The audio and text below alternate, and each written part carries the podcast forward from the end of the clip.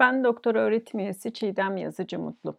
Bugün sizleri bilmediğiniz ya da farkında olmadığınız bir duyunuz ile tanıştıracağım. Beş duyumuz var ve hepsini biliyorum diyorsanız yanılıyorsunuz. Altıncı duyumuz dediğimiz bir duyumuz daha var ve o da proprioseptif duyudur. Ve bugün biz proprioception'ı konuşacağız. Bu yayında proprioception kelime anlamını öğrenecek bu duyuyu birlikte deneyimleyecek, nasıl geliştiğinden, yokluğundan ya da farklılaşmasında nelere neden olduğundan ve yaşlanma ile nasıl değiştiğinden kısaca bahsedeceğim. Proprioception kelimesi eğer sağlık alanında eğitim görmediyseniz size bir şey ifade etmiyor olabilir. Ama biraz sonra size anlatacaklarım ile günlük hayatınızda sizin ayrılmaz bir parçanız olduğunu fark edecek ve öğreneceksiniz. Proprioception kelimesi ilk olarak 1906 yılında fizyolog Sherrington tarafından kullanılmış Latince kökenli bir söz. Kendini bilme anlamına gelmektedir. Bazı yerlerde örneğin Wikipedia'da öz duyum şeklinde Türkçe'ye çevrilmiş. Fakat bu öz duyum kelimesi Türk Dil Kurumu sözlüğünde bulunmamakta. O yüzden ben proprioception kelimesiyle devam ediyorum. Sherrington diyor ki bedenlerimizi bize uygun gelecek şeklinde ait olarak algılamak için proprioception'a ihtiyaç duyarız. Sherrington'dan daha önce Charlton Bastian isminde bir araştırmacı 1880 yılında kinesteziye kelimesi kullanıyor. Bu kelime de Yunanca'dan köken almış bir kelime. Hareket anlamına gelen kineinle duyu anlamına gelen esteziya kelimesinin birleşmesiyle hareket duyusu şeklinde açıklanmış. Bastian şöyle ifade ediyor. Kinestezi bir vücuttan gelen duyular kompleksi ki bu duyular eklem hareket hissi, eklem pozisyon hissi, kasın gücü ya da gerilim hissi ve çaba hissinden oluşmaktadır. Bugün her iki kelime de aslına bakarsanız benzer anlamlar için kullanılmakta. Bazı yayınlar da tamamen ayrı kavramlar gibi açıklansa da nörobiyolojik altyapıları, oluş mekanizmaları birbirlerinin içinde bütünleşmiş şeklinde var oluyorlar. Bugün proprioception duyusu uzayda organizmanın eklem hareketini, pozisyonunu ve uyguladığı gücü ayırt edebilme yeteneği olarak tanımlanıyor. Bu açıklamaya ben bilinçli olarak ya da bilinç dışı olarak bu duyunun oluştuğunu ekleyebilirim. Yaptığım bu açıklama ve tanımlamalar size çok didaktik geldiğini düşünerek sizinle bir deneyim yaşayalım dedim. Daha iyi proprioception'ı anlayabilmek için. Hadi hep birlikte rahat bir şekilde oturalım. Herkes rahat mı? Elleriniz vücudunuzun yanında yer alsın Evet gözlerinizi kapatalım. Sizlerden kollarınızı her iki yandan omuz seviyenize gelene kadar açmanızı istiyorum. Omuz seviyenize geldiğinde durun. Omuz seviyesinde geldi mi? Kolları nasıl orada olduğunu biliyorsunuz. Zihninizde bir vücut imajı var mı? İşaret parmaklarınız nerede? Başınızdan uzakta mı? Ne kadar uzakta? Nerede olduklarını biliyor musunuz? Hareket ettirin işaret parmaklarınızı. Ne yöne hareket ettiğini biliyor musunuz? Gözleriniz hala kapalı. Şimdi her iki elinizin işaret parmaklarını önde buluşturun. Buluştular mı? İşaret parmaklarınızı burnunuza değdirin. Değdiler mi? Artık gözlerinizi açabilirsiniz. Bunları rahat bir şekilde yapabildiniz mi? Gözleriniz kapalı iken kolunuzun yerini nasıl bilebildiniz? Hareketin yönünü nasıl bilerek yönlendirdiniz? Parmak uçlarınız birbirlerinin yerlerini nasıl biliyorlar? Parmak uçlarınız burnunuzun yerini nasıl biliyor? Nasıl doğru şekilde yönlendiler? Hızları ve güç ayarlamaları nasıl belirlediler? İşte tüm bu bilgileri bize sağlayan pozisyon ve hareket duyusu olan proprioception'dan bahsediyoruz. Bu duyuyu ne için kullanıyor vücudumuz? Öncelikle vücut segmentlerinin uzaydaki yerinin farkında olunması için ve çevre ile etkili iletişim kurulmasına olanak sağlaması için. Bu ne demek? Yani ellerimizin yerini bilirsek suyu içebilmek için elimizi ne yöne konumlandıracağımızı da biliriz. Sahip olduğumuz fiziksel bedenin bize ait olduğu ile ilgili bu bilgi bedensel algımızın gelişmesine de katkı sağlar. Ya da statik dinamik hareketler sırasında vücudun oryantasyonunu ve stabilizasyonunu sağlanması için beyne online bilgi gönderir. Hareketlerimizi net ve düzgün şekilde yapmamızın planlanması beyinde yapılırken bu anlık bilgi kullanılır.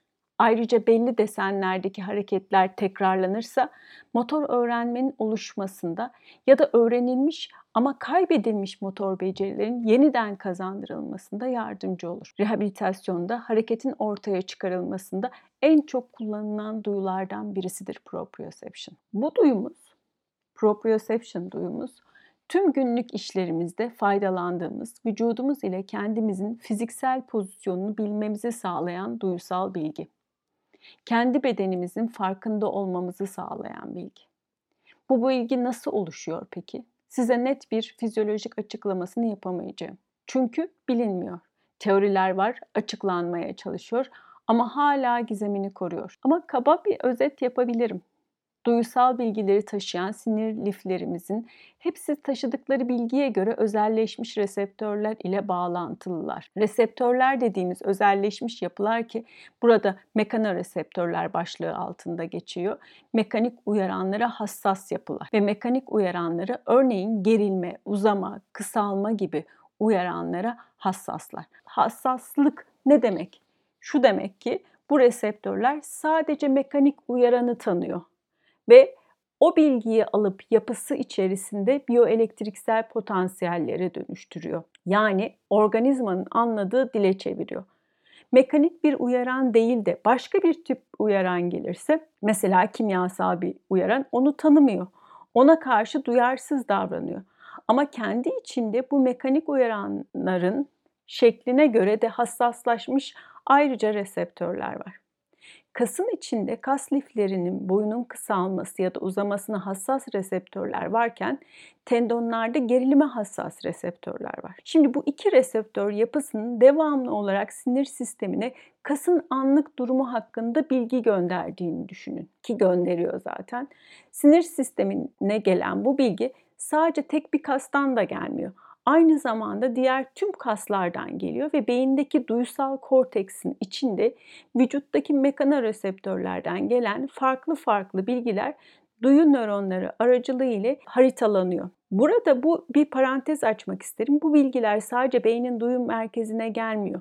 Aynı zamanda cerebellum dediğimiz beyincik bölgesine de gidiyor. Sadece kastan da değil, eklemden deride bulunan farklı mekanoreseptörlerden bilgi alıyor bu bölgeler. Ve bu bilgiler beynin korteksine geldiğinde biz onları bilinçli şekilde algılıyoruz yani biliyoruz. Bir de aynı bilginin beyinciye gittiğinden bahsetmiştim. Beyincik bu bilgileri biz farkında olmadan bilinçli algılamayacağımız seviyede kullanıyor ve dengede durmamız ve hareketlerimizi düzgün şekilmemizi sağlıyor. Çevreden elde edilen mekanik uyaran bilgisi reseptörler tarafından alınıyor, beyne ve bilinciye iletiliyor. Beyne gelen diğer duyular ile birleşerek de vücudumuzun cevabının oluşmasına katkı sağlıyor. Tüm duyular için benzer mekanizma kullanılıyor. Tüm duyuların bilinçli olarak algılanmaları için de beyne ulaşmaları gerekli. Ve beyinde her bir duyu için özelleşmiş bölgeler var ve bu duyu bölgeleri birbirleriyle bağlantı sağlayarak fonksiyonlar içerisinde yer alıyorlar. Aslına bakarsanız aynı diğer duyularımıza benzer şekilde kişiler arasında da farklılıklar vardır. Örneğin görme ya da işitme aynı değil herkeste. Bunun gibi proprioseptif duyu da herkeste aynı şekilde görünmez. Ayrıca görme ve işitme gibi duyular kadar sıklıkla tamamen kaybı da görülmez. Eğer tam kaybı yaşanır ise sonuçları diğer duyu kayıplarından daha kötü olur. Proprioception sadece vücut parçalarının yerini, hareketin yönünü bilme ve hareketlerimizi kontrol etme üzerinde etkili değil. Aynı zamanda vücut imajı ile ilgili olan birçok hastalıkla da ilişkili. Bunlardan bir tanesi yeme bozukluğu olan anoreksiya nevroza. Bir diğeri bazı vücut parçalarının reddi. Bu da ne demek diye sorabilirsiniz. Bu hastalar vücutlarının kontrollerinin kendilerinde olmadığını ya da o vücut parçasının kendilerine ait olmadığını düşünürler. Size burada Oliver Sacks'ın Karısının Şapka Sanan Adam kitabını okumanızı tavsiye edeceğim.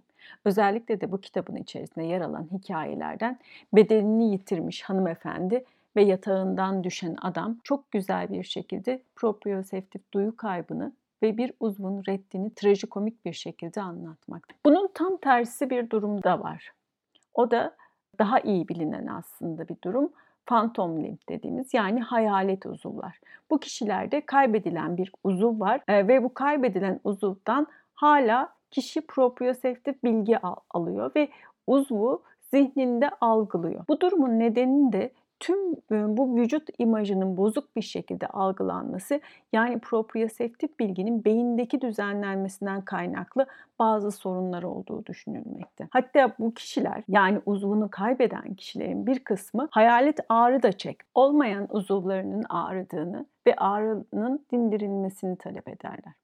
Bunun için yapılacak çok da şey yoktur. Hasta ağrı hissediyor, hayali ya da değil bir ağrı çekiyor bunun için bir çözüm bulunmuş. İşte bir nörolog sinir bilimci ve hayalet uzuvlarla ilgilenen Vilyan Ramachandran'ın bir uzvun kesilmesi sonucunda hayali ağrı çeken bir hastası var. Ve bu hastaya Ramachandran bir görsel ilizyon yani bir kandırma yaratarak ağrısını azaltıyor. Hatta ortadan kaldırmayı başarıyor. Ne yapıyor? Beyni hastaya bir oyun oynuyor ise biz de beyni bir oyun oynayabilir miyiz prensibinden yola çıkıyor ve sağlam uzvun önüne bir ayna yerleştiriyor. Uzvu olmayan vücut parçası aynanın arkasında kişinin göremeyeceği bir yerde duruyor bu sırada. Kişi aynaya baktığında sağlam uzvunun yansımasını görüyor ki iki tane birbirine paralel sağlam duran uzuv yan yana. Bu görüntüde sağlam uzvunu hareket ettirdiğinde aynadaki görüntüde de hareket olduğundan kişi olmayan kolunun ya da olmayan uzvunun hareket ediyor şeklinde algılıyor aslında uzvunun olmadığını da biliyor. Fakat hareketi algılıyor. Buradaki ilginç durumlardan birisi de bildiğimiz halde beynimizin duyularımızı düzenlerken farklı şekilde algılamamıza neden olması. Çok ilginç değil mi?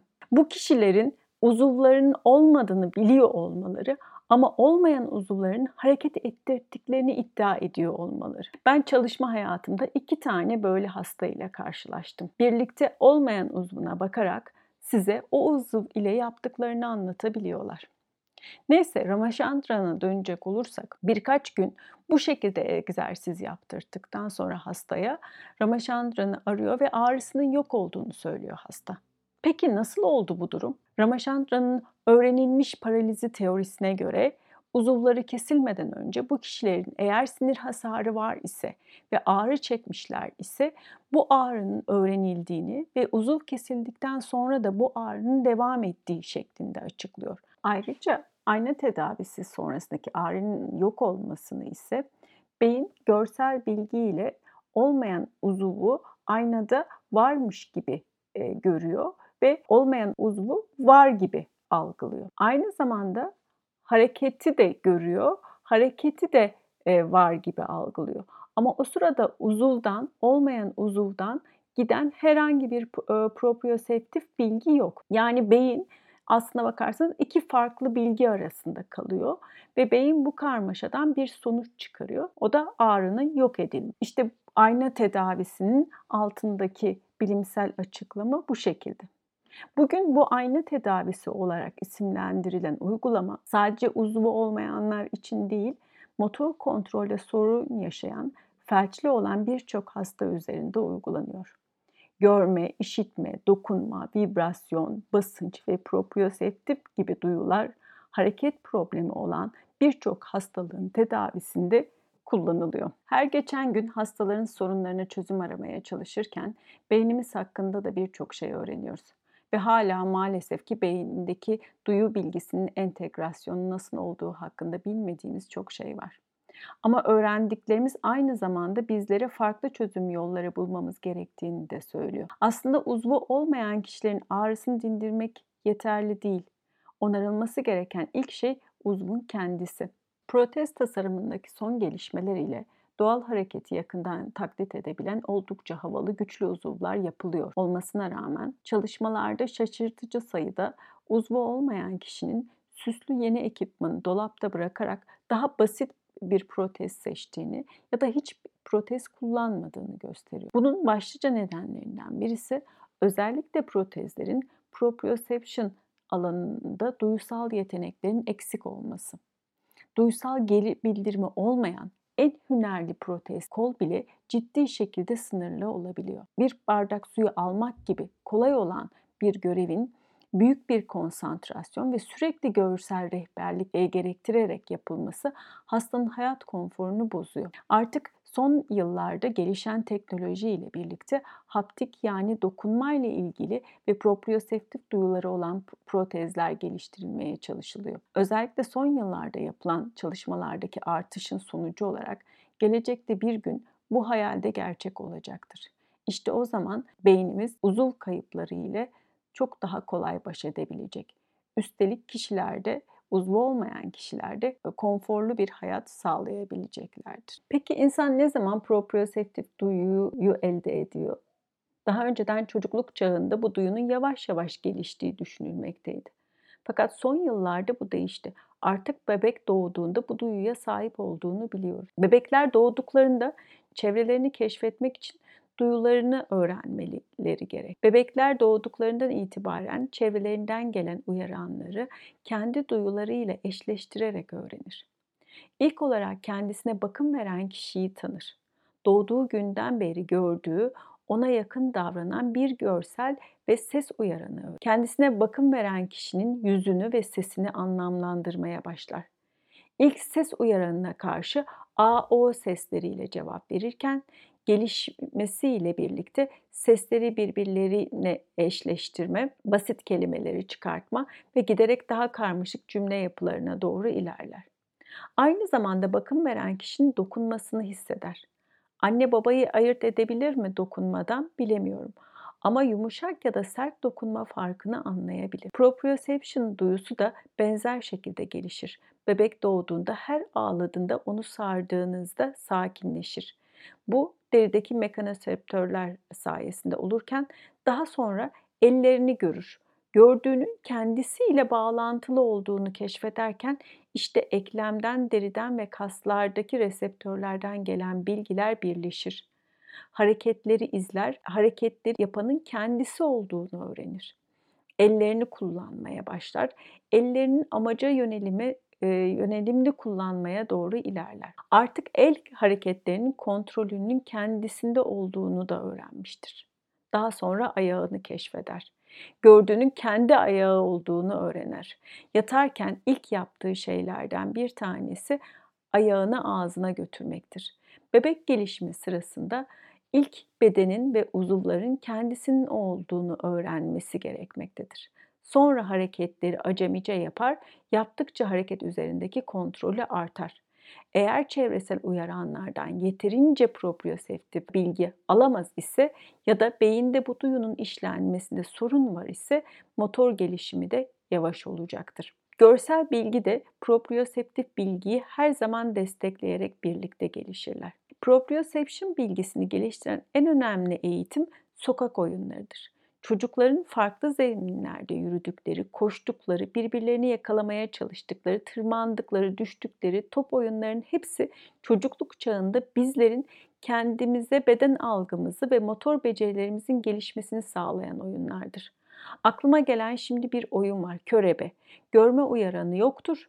Bu oyunda seslere konsantre oluruz. Ama kendi bedenimizin uzaydaki hareketini ve hareketin yönünü de biliriz sağa gideceğimizi, sola gideceğimizi, ne kadar uzaklaşacağımızı, hızımızın farkındayızdır. İşte tüm bu bilgilerin oluşmasında da proprioseptif sistemin katkısı büyüktür. Çocuklarda proprioseptif duyular eğer az ise çevredeki materyallerle bu duyusal uyaranı içgüdüsel olarak ararlar. Bu sırada bu arama sırasında motor davranışları daha sert olmaya başlar eşyaları, arkadaşlarını sert iterler, sert oynarlar, yazı yazarken sert basarlar, ayağını vurur, hatta sandalyede otururken sallanır, yere düşebilir, kıyafetlerini ısınır ya da hep bir yerlere dokunma arayışı içerisindedir ki bu eksik olan proprioseptif duygusunu tamamlayabilsin. Eğer proprioseptif duyunuz bozuk ise ne yapmanız gerek? Bugün çocuk terapistleri motor gelişimleri geri olan çocuklarda onların fonksiyonel değerlendirmelerini yaparak neye eksik olduklarını belirler ve bu eksikliğe yönelik egzersizler verme konusunda gayet eğitimliler. Çocuğun kendi kendine öğrenemediği becerileri onlara görsel, işitsel, proprioseptif ve vestibüler uyaranlar kullanarak öğretmek amaçlı rehabilitasyon programı oluştururlar. Çocuk Okula giderken sizce hangi duyularını kullanarak yazı yazmayı öğrenir? Yetişkinler yazı yazarken sizce hangi duyularını kullanırlar? Yazı yazmak aslında bir motor beceri öğrenmesidir. Yazı yazma becerisinin öğrenilmesi ve bu süreçteki kasların kontrolünün sağlanmasının temelinde de proprioseptif bilgi yer almaktadır. Yazı yazarken ne kadar proprioseptif bilgi kullanıyoruz? Hadi bunu bir deneyelim. Elinize bir kağıt kalem alın. Kağıda bir kelime yazın. Mesela hareket diye yazabilirsiniz. Yazdınız mı? Şimdi ise gözlerinizi kapatın ve tekrar aynı kağıda hareket diye yazın. Gözlerinizi açabilirsiniz. İki yazıyı karşılaştırın. Çok fark yok değil mi? Var ise ufak bir proprioception sorununuz olabilir. Yazı yazmak için görsel uyarana ihtiyacınız yok. Sadece proprioception bilgisi birçok hareketi düzgün şekilde yapmamıza yardımcı oluyor. Yazı yazacağımız zaman sayfanın üzerine elimiz hareket ederken kalemi işaret ve orta ve baş parmağımız ile tutar, yüzük ve küçük parmağımız ile destekleriz. Kalemden ve kalem aracılığıyla zeminden elimizdeki deri ve kalemi tutmamıza yardımcı olan kaslar, tendon ve eklemlerde yer alan mekanoseptörlerin uyarılması sonucunda elde edilen duysal bilgi ile kasılma kuvvetinde ince ayarlamalar yapılarak el kalemi hareket ettirir ve doğru basınç ile yazılmasını sağlar. Son yapılan araştırmalarda ilerleyen teknolojide çocuklar tabletler üzerinde e, yazarak yazı yazmayı öğreniyorlar. Ama tabletlerin pürüzsüz yüzeyleri, sürtünmenin az oluşu yani yazı yazmayı öğrenen bir çocuk için pek de iyi değil. Çünkü yazı yazarken zeminden aldığı bilgi yani proprioseptif bilgi kaslarının gelişmesi ve kasılma gücünü etkileyecek. Okuduğum bir yazıda özellikle yeni yazmayı öğrenen çocuklar için sürtünmesi fazla olan ekranlı tabletler üretilmesi gerekliliği üzerinde duruyor. Gelişen teknolojinin çocuklarımızın bedensel gelişimi üzerinde direkt etkisi olduğunu görmemezlikten gelemeyiz. Zengin çevre dediğimiz bir tanımdan bahsetmek istiyorum. Bu sahip olduğumuz maddi yapıyı ifade etmiyor. Zengin çevre dediğimiz şey bolca farklı tip uyaranın olduğu yer demek. Örneğin yürürken ayağınızın altında devamlı düz zeminden gelen uyarı sıradan ve fakir bir uyarı. Siz düzensiz toprak içinde çakılların olduğu yerde yürür iseniz ayak altından aldığınız duysal uyaran bilgisi an be an farklı her bir santimetre karesi farklı şekilde olacaktır. Çevreden her an milyonlarca bilgi alıyoruz. Bu bilginin çeşitliliği bu yayında bahsettiğim mekanik bilgi olsa dahi diğer bilgileri de içine ekleyebilirsiniz. Ne kadar fazla olur ise vücudumuzun işlediği, öğrendiği ve kullandığı bilgi de o kadar fazla olur. Bunun için kullandığı yapılar da daha sağlıklı olur. Bu durumda gelişim çağındaki çocuklar için beyninin arka plan yapısının zenginliğini artırırken yaşlılar için de bu arka plan yapıların uzun süre sağlıklı kalmasına, yaşlanmaya direnmesine e, yardımcı olur. Yaşlanma ile de tüm duyularda ve özellikle proprioseptif duyuda da azalma görülüyor. Bu yaşlanma ile birlikte birçok duyu reseptörlerindeki azalma ile ilişkili. Proprioseptif bilgi vestibüler sistemimizin yani denge sistemimiz ile birlikte dengemizi korumak için de gerekli. Yaşlanma ile birlikte proprioseptif duyudaki azalma zaten görme duyusu da azalıyor bu dönemde. Yani birbirlerini kompanse edemediklerinde yaşlılarda düşme riski ortaya çıkmaya başlıyor. Yaşlılıkta görülen düşme riski en önemli sorunlardan biri. Çünkü daha sonrasında getirdiği ek sorunlardan yaşlılardaki sağlık sorunlarını da giderek artırıyor. Bu nedenle yaşlılıkta proprioseptif bilgiyi artırıcı egzersizlerin yapılması da çok önemli yer tutuyor. Bu konuda aslında daha çok konuşacak şey var fakat sizin kafanızı yeterince karıştırdım. Sabrınızı da daha fazla zorlamak istemiyorum. Şimdilik yayınımı burada bitiriyorum. Gelecek yayında görüşmek üzere. Sağlıkla kalın.